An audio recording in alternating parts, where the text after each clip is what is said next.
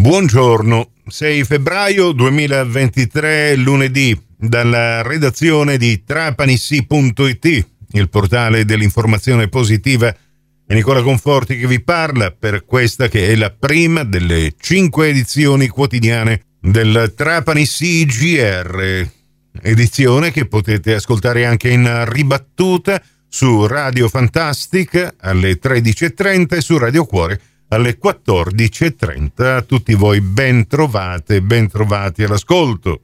In rassegna i titoli che in questo momento troviamo in primo piano sul vostro portale di informazione locale. Oggi trapanissi.it apre con la notizia che purtroppo ha sconvolto tutta l'Europa e che ci racconta del terremoto in Turchia è terminato l'allarme tsunami per la Sicilia. L'allarme l'aveva lanciato, come accade in questi casi, la protezione civile regionale, allarme scattato alle tre per tutte le coste della Sicilia.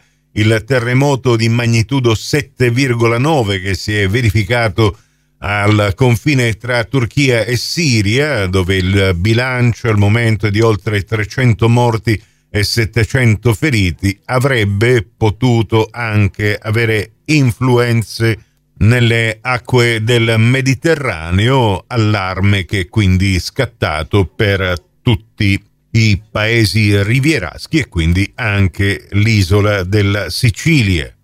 A proposito di isole, andiamo a Pantelleria, tavola rotonda per la riforma del terzo settore. L'incontro su questo tema abbastanza importante è stato organizzato in collaborazione con la Fondazione San Vito, il comune di Pantelleria, la CESVOP, la Fondazione ONC, Caritas di Mazzara del Vallo, e progetto TVB, Territorio Volontariato e Beni Comuni. All'ospedale di Marsala è stato attivato un ambulatorio di andrologia. Le visite da prenotare tramite il CUP vengono effettuate ogni martedì dalle 16 alle 18.30 nel reparto di urologia. E poi abbiamo lo sport in primo piano, questo titolo nazionale per la squadra di pallamano femminile Handball Erice che ha conquistato la Coppa Italia. L'Handball Erice e le Arpie riscrivono la storia della pallamano femminile vincendo questo trofeo. Congratulazioni! E poi è stata una domenica particolarmente felice per i colori granata, con il Trapani Calcio che ha vinto a Cittanova 2 a 3. Il Trapani non vinceva una partita dall'11 di gennaio scorso e con questi tre punti consolida il suo settimo posto in classifica avvicinandosi notevolmente alla zona playoff, adesso dista solo tre punti. Ed altrettanto importante vittoria per la 2B contro il Trapani che ieri pomeriggio davanti a un pubblico che è tornato numeroso anche perché si è tornati a giocare alle 18 è riuscita ad avere la meglio ma a fatica contro la Stella Azzurra Roma, squadra che occupa attualmente l'ultima posizione in classifica, seppur in condominio con Juvi Cremona, eh, Casale Monferrato e Rieti. Trapani invece con i suoi 12 punti è in quintultima posizione.